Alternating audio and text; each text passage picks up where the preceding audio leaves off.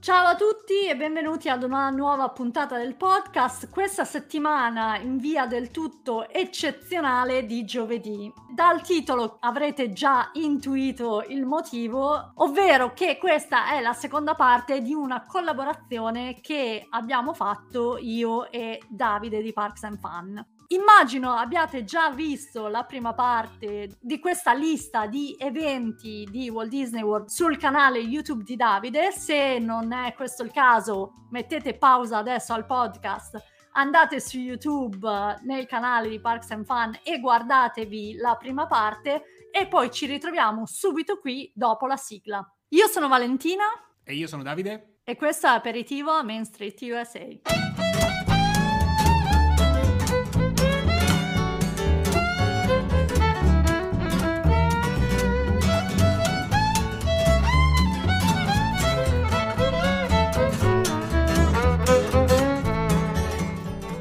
Eccoci tornati alla seconda parte dell'anno e partiamo subito con un evento che piace particolarmente a Davide. Infatti ce ne parlerà immediatamente. Ok, ok, allora il 4 maggio, se siete un po' uh, così malati di cose spaziali, è una data che sicuramente conoscete. Si può dire che così è diventata non ufficiale e poi adottata ufficialmente come lo Star Wars Day. Solo giusto per una cosa di, di slang, eh, vale cos'è? Eh, May the Force with you, una cosa del genere, io non lo so. May the Force be with you, ovvero okay. che la forza sia con te, Ma però force and fourth, pronunciata dagli americani, è molto simile e per questo, insomma... Per questo. Dai, siamo, siamo, passati dal 4 maggio alla forza, alla forza sia con te. Sostanzialmente è un qualcosa che va in uh, questa, questa festa che poi non era una festa ma era un po' come il Dapper Day che abbiamo parlato appunto sulla mia parte che è iniziata dai fan eh, appunto a essere festeggiata all'interno degli, ovviamente dei Disney Hollywood Studios perché era lì l'unico pezzo di Star Wars all'interno di tutto Walt Disney World, perché rispetto ad altri parchi la Star Tour si trova appunto non a Magic Kingdom, ma appunto dentro agli studios della Disney.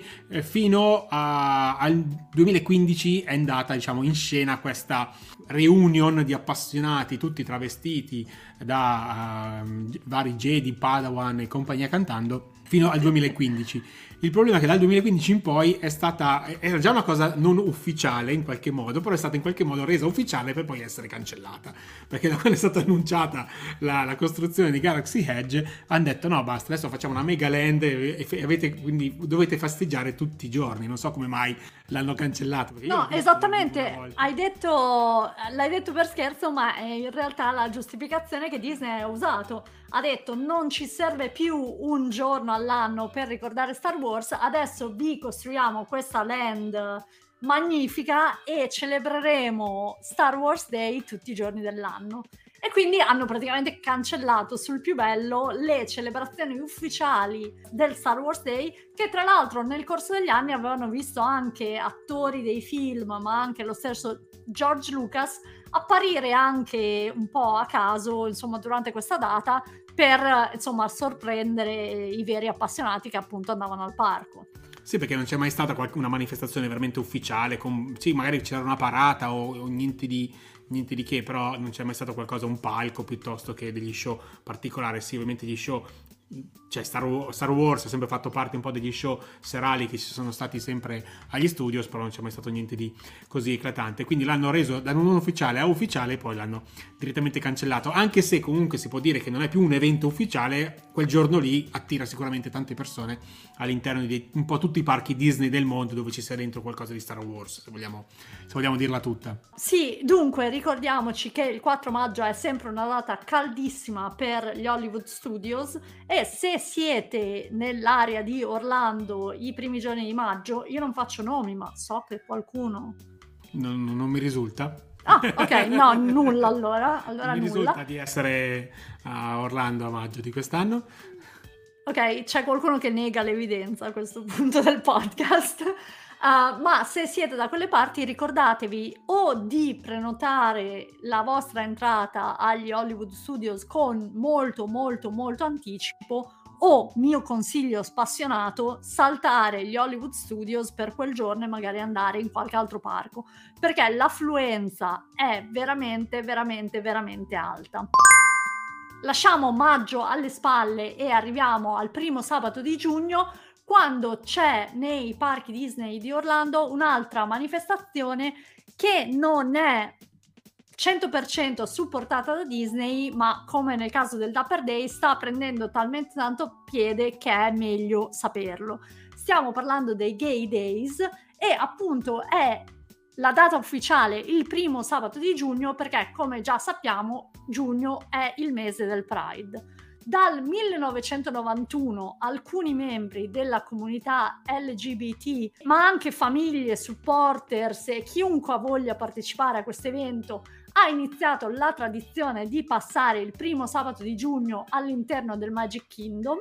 E ancora una volta questa tradizione, diciamo, si è espansa talmente tanto che al giorno d'oggi, il primo sabato di giugno, vede un'affluenza di almeno 20-30 mila persone in più del normale, se non ci fossero le park reservation chiaramente, perché appunto la comunità LGBT organizza un expo, organizza hotel particolari, organizza eventi di networking, organizza un sacco di attività collegate appunto all'inizio del mese del Pride che culmina appunto in questa giornata Walt Disney World. Quindi il primo sabato di giugno è ufficialmente Gay Days a Magic Kingdom. Come ho detto, Disney non supporta o non organizza in realtà direttamente questa manifestazione, ma come molte aziende negli ultimi anni chiaramente cavalca anche l'onda del Pride e quindi questo è di solito anche il weekend in cui Disney presenta tutto il merchandise e tutti gli eventi in qualche modo connessi al Pride. Quindi è un po' il pubblico e Disney che si mettono insieme per creare appunto l'inizio del mese del Pride diciamo che come, vi ho detto prima sono quelle cose non ufficiali che poi invece appunto come il Dapper Day o come ho detto prima anche lo Star Wars Day che alla fine fa, fa, fa arrivare dal basso e poi Disney acchiappa al volo l'occasione esatto. e ne, fa, ne fa in qualche modo propria anche in modo non ufficiale. Visto che sei tu la sportiva della, della Mafia in, in, questo, in questa doppio collaborazione, perché nella prima parte abbiamo parlato tantissimo di maratone, le ha sempre descritte Valentino, lascio a te la palla, però mi piaceva annunciarlo in qualche modo perché scusa, si chiama Food and Wine Festival, quindi questo penso ti intende bene bene. Esatto, tu fai la parte fa... del food and wine e io tu... faccio la parte sportiva, sì. Ok, ok, quindi Food and Wine Festival, altro festival molto molto importante, penso il festival più importante di Il Epcot, festival, esatto. Che negli esatto. anni è passato da qualche settimana di durata a mesi, perché quest'anno si svolge da luglio a novembre, quindi pensate esatto. voi, eh, cosa è diventato il Food and Wine Festival. L'ho provato nel 2019, fantastico, sono andato al day one come un matto, cosa da evitare, come abbiamo detto nell'altro, nell'altro mio pezzo, nell'altro mio video evitate sempre l'inizio o la fine dei festival, però io ero lì e quindi non potevo fare diversamente, se no l'alternativa era andare all'apertura di, di Galaxy Edge e non mi sembrava, non mi sembrava il caso. Eh, quindi Food and Wine Festival, abbiamo detto prima che Epcot si basa, con il festival di Epcot si basa esclusivamente sulle esperienze culinarie, si può dire, perché c'è intrattenimento sì, però eh, ehm, l'esperienza culinaria è il fulcro di, di, tutti i loro festival. Il Food Wine Festival è diciamo, l'emblema dei festival di Epcot. Che dire, tantissimi chioschi sparsi per il parco, ti danno addirittura un librettino dove puoi spuntare tutti, non solo i chioschi che hai visitato, ma anche spuntare cosa hai mangiato, perché il librettino fa anche, diciamo, da menu di cosa offrono tutti questi chioschi. Sono chioschi temporanei che più o meno poi nel tempo stanno diventando sempre più definitivi a furia di festival, però diciamo, sono chioschi temporanei, si parla di circa di 60 chioschi quindi 60 esperienze culinarie differenti, sostanzialmente sono sempre eh, basati su um, destinazioni, su paesi, quindi non so, c'è le Hawaii, cose che normalmente nel World Showcase non ci sono, molto buoni, cose, vassoi molto piccoli, prezzi abbordabili, nel senso che con 7-8 euro magari ti, ti mangi due polpette, il problema è che mentre ti, se, ti, se ne assaggi 20 o 30 spendi forse più che andare in un table service e, però c'è anche la parte eh, di maratona che qua lascio la parola a Valentina che è esperta io, io, io accumulo calorie e tu le smaltisci. Esatto. Sembra che Disney voglia proprio arrivare al culmine della stagione uh, dei parchi con questa mega combo che è festival più maratona. Se avete sentito l'episodio nel video di Davide abbiamo già parlato di un sacco di weekend di maratone e questo è appunto un po' il connubio delle due specialità di Walt Disney World a parte le attrazioni e la magia, chiaramente. Wine and Dine Half Marathon, quindi ancora una volta non una maratona completa, ma mezza maratona, 5 km e 10 km. Questa è una delle più grandi uh, come eventi, diciamo, dell'anno dei corridori Disney, perché vede circa 30.000 partecipanti all'anno è parte integrante del Food and Wine Festival, infatti l'arrivo di ogni competizione è dentro Epcot e cosa esclusiva per questa maratona è il party dopo gara dove chiaramente si mangia e si beve. Il party è incluso nel ticket della gara, quindi si ha accesso diretto ai beveraggi e alle libagioni e poi chiaramente si può anche comprare uh, ingressi supplementari per tutti i familiari e amici, insomma, che non corrono la maratona ma vogliono godersi i party. Anche questo avviene a parco chiuso, quindi prima che Epcot apra ufficialmente. La cosa positiva è che questa gara non ha orari incredibilmente proibitivi perché come sappiamo Epcot in generale come parco è un parco che apre molto più tardi degli altri e quindi si ha tutto il tempo di correre la propria gara godersi i party e magari poi stare direttamente all'interno del parchi dove viene anche un po' agevolato l'ingresso nei, nelle attrazioni principali quindi insomma è una bella combo che riassume quindi praticamente di... tutta la magia. Quindi c'è corsa, ingresso al parco, party, in più anche magari qualche ride esclusiva. Esatto, sì. Prima, prima che, che le folle normali di Epcot, insomma, entrino nel parco. Quindi, Però la, la, maratona quando è che, visto che ormai il Food Wine Festival è così lungo, quando è che si svolge la maratona indicativamente? Il weekend della maratona è quest'anno quello tra il 4 e il 9 novembre, quindi praticamente apre l'ultimo mese del Food and Wine Festival, insomma. Le temperature sono già abbastanza miti, diciamo, quindi consentono uh, ai partecipanti, insomma, di non rimanere sdraiati sull'asfalto per aver perso tutti i liquidi corporei, insomma, è fattibile ed appunto apre le ultime settimane, le ultime tre settimane, le ultime quattro settimane del festival, perché poi a fine novembre appunto il festival chiude, quindi di solito dopo Thanksgiving.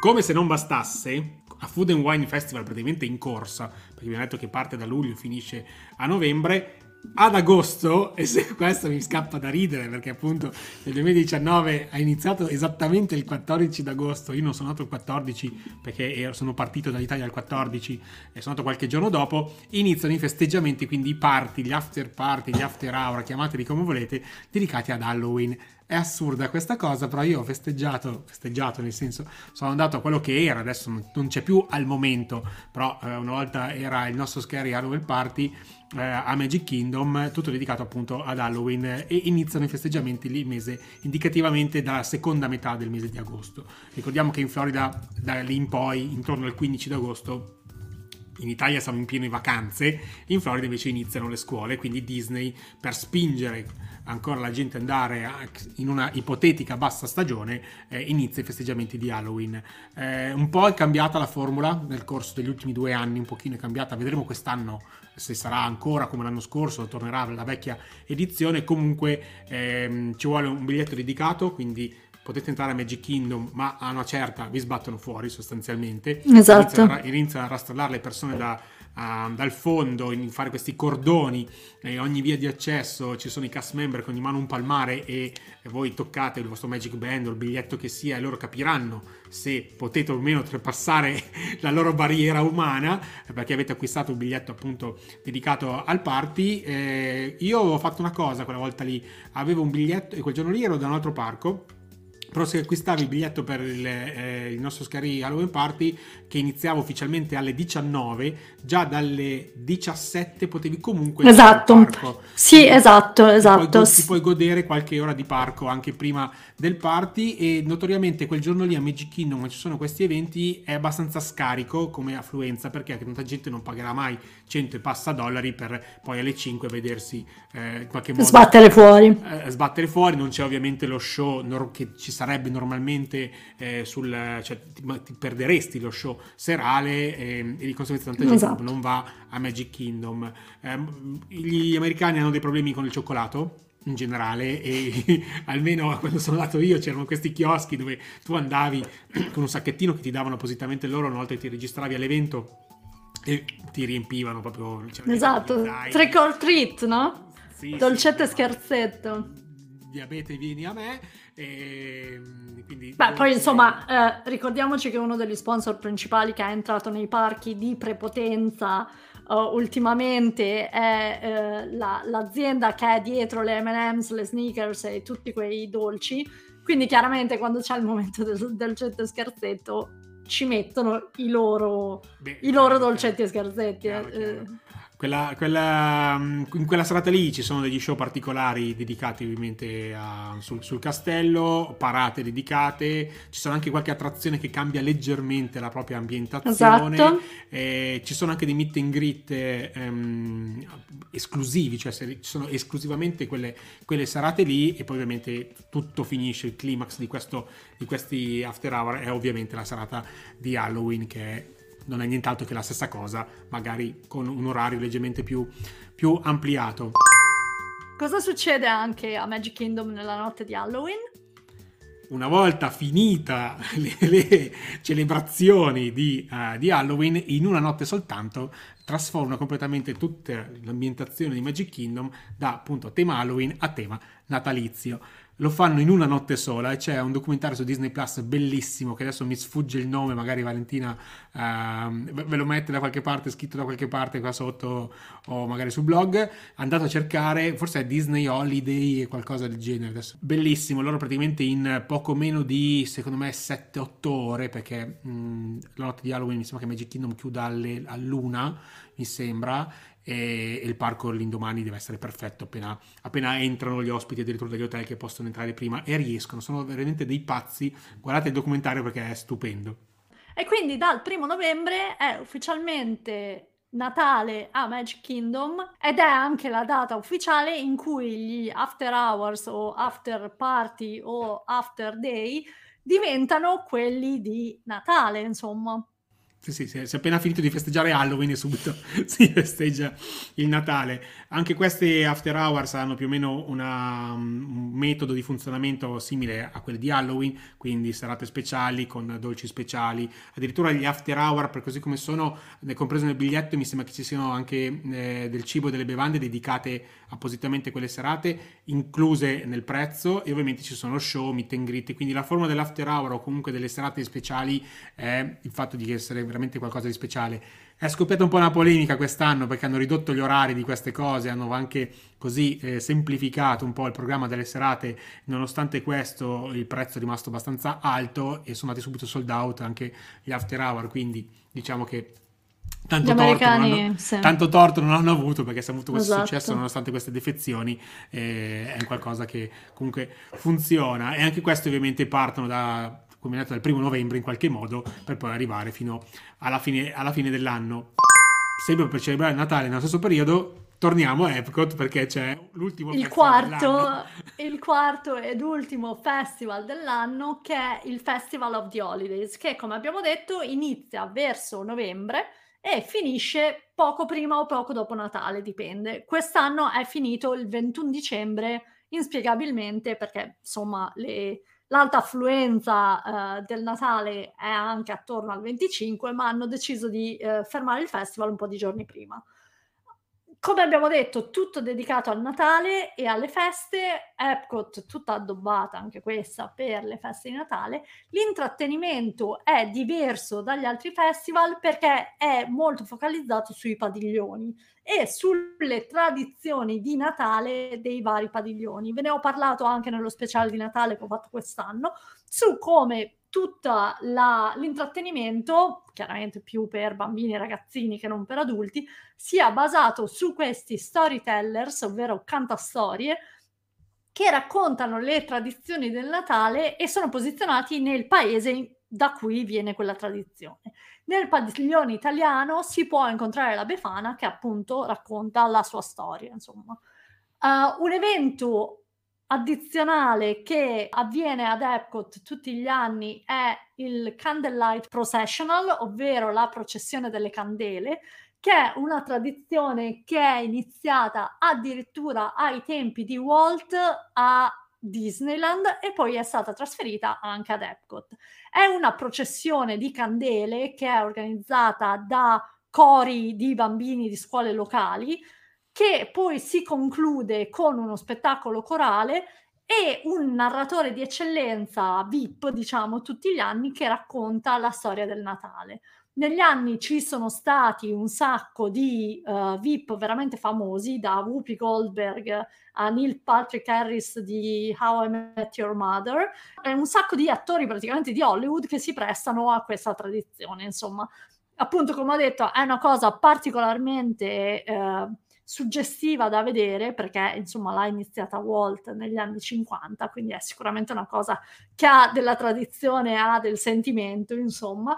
È una cosa assolutamente gratuita, anche se gli spazi chiaramente sono limitati per vedere il vero e proprio spettacolo. E Disney ha iniziato negli anni scorsi a vendere anche pacchetti con cena e candlelight processional tutte insieme. Insomma, se vi volete garantire dei posti particolarmente buoni per questo evento, soprattutto ricordiamo nelle date molto vicine al Natale, c'è l'opzione di acquistare pacchetti di cena e, e e posti privilegiati, diciamo, per questa esperienza. Dov'è che la fanno però? Cioè, la processione dov'è che parte? Che giro fa? La processione è nel World Showcase, quindi una parte del World Showcase. E poi il coro vero e proprio, insomma, la, la lettura della storia del Natale, eccetera, sia più o meno verso il padiglione americano, insomma, in, in quell'area lì. Oppure nel World Show Place. Hai presente che è quel capannone al chiuso che usano di solito anche durante i festival come area con l'aria condizionata, eccetera. Insomma, un padiglione che praticamente è vuoto ed è usato solamente per i festival. Dipende dalle affluenze, insomma, da come vogliono organizzare, però in uno di questi due posti, insomma arriviamo finalmente alla fine dell'anno e alla fine di tutti questi mega eventi che c'è a Walt Disney World, anche se di evento, cioè, cioè non è un evento, cioè, ok ragazzi, è Capodanno, la sera di Capodanno è un evento a prescindere, penso, no? eh, indipendentemente che la Disney lo voglia o non lo voglia festeggiare. Eh, che dire, eh, tutto si concentra a Magic Kingdom e ovviamente anche ad Epcot, che forse Epcot è se così vogliamo dire, il parco quello un po' più eh, libertino da certi punti di vista e canoni eh, Disney, perché, perché si, ser- si, serve alcol. Si serve alcol in abbondanza, diciamo, in abbondanza, tutti quei tu... chioschi, no? Che abbiamo detto, con tutti i festival, tut- tutti i chioschi, tu... tutti i vini la cantina con, serve, con, la tequila, no, il padiglione messicano, insomma. E quindi cosa succede? Succede che sia appunto ad Epcot che a Magic Kingdom ci sono delle feste dedicate, concerti. Io ho visto anche dei video di qualche anno fa, c'era addirittura dei DJ set proprio sul, sullo stage del, del, Cinderella Castle, quindi vedere dei DJ, tutta la piazza che ballava, qualcosa di molto molto strano, veramente particolare. Eh, Epcot più o meno succede la stessa cosa, quindi sfruttano tutti i vari padiglioni per creare magari delle concerti dedicati appunto a ogni paese presente all'interno del World Showcase. E che dire, mm, fuochi d'artificio e, e festa a, a, volontà. Più o meno i parchi chiudono presto per essere Capodanno, perché comunque chiudono intorno all'una, penso non, non oltre le due di notte. Occhio, non solo al 31-12, ma anche intorno al 24-25, questa è una cosa che non abbiamo detto, sfruttiamo questa cosa per dirlo, sono giornate dove spesso i parchi nel primissimo pomeriggio vanno sold out. Ragazzi, e per andare sold out Magic Kingdom significa che tecnicamente non possono più far entrare le persone, io non so quante persone ci possano stare dentro Magic Kingdom, ma non vorrei essere mai No, deve essere una roba deve essere una roba ingestibile. Probabilmente ora con uh, i park reservations um, è tutto un po' più no, calcolato, non ci sono più le folle di prima che poteva entrare e uscire chi voleva.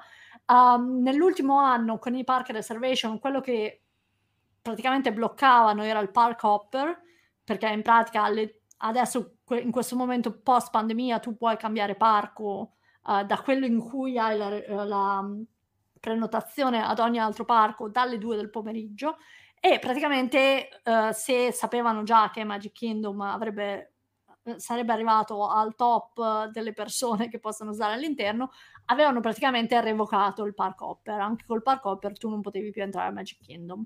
Ehm, e quindi sì, bisogna stare in occhio molto, quindi la strategia è se vuoi passare il capodanno a Magic Kingdom o ad Epcot, vai direttamente la mattina o insomma il più presto possibile, così stai dentro, sei sicuro di essere dentro e mi raccomando non lasciare il parco, perché c'è anche la possibilità che non ti facciano più entrare. E in alternativa chiaramente ci sono altri parchi Uh, party nei resort, in alcuni resort, soprattutto in quelli deluxe, chiaramente, magari in qualche ristorante con la vista sul parco, come possono essere i ristoranti del Contemporary, eh, il Grand Floridian, eccetera. Invece Disney Springs chiude ufficialmente alle 11.30, quindi non provate a cercare di fare mezzanotte a Disney Springs. Ci sono sempre dei capannelli, diciamo, semi-organizzati di persone, più o meno nei parcheggi di Disney Springs, che passano la mezzanotte, ma non va aspettato intrattenimento, non va aspettate bar e ristoranti aperti, perché appunto chiude tutto alle 11.30. Sì. Penso che sia fatto apposta per non creare troppa confusione in una zona non troppo controllata. È, uno, è, una, è un'area molto, molto libera, anche se molto bella comunque da gestire quando c'è tanto affollamento, non deve essere una cosa semplice. Ok, con questo abbiamo concluso l'anno di eventi al Walt Disney World Resort. Io ringrazio Davide per questa collaborazione e se non avete sentito, se non avete sentito la prima parte dell'anno e degli eventi durante l'anno, recuperateli nel canale YouTube di Parks and Park. Ciao Davide, alla prossima. Ciao Vale, grazie mille per l'ospitalità, ci sentiamo settimana prossima.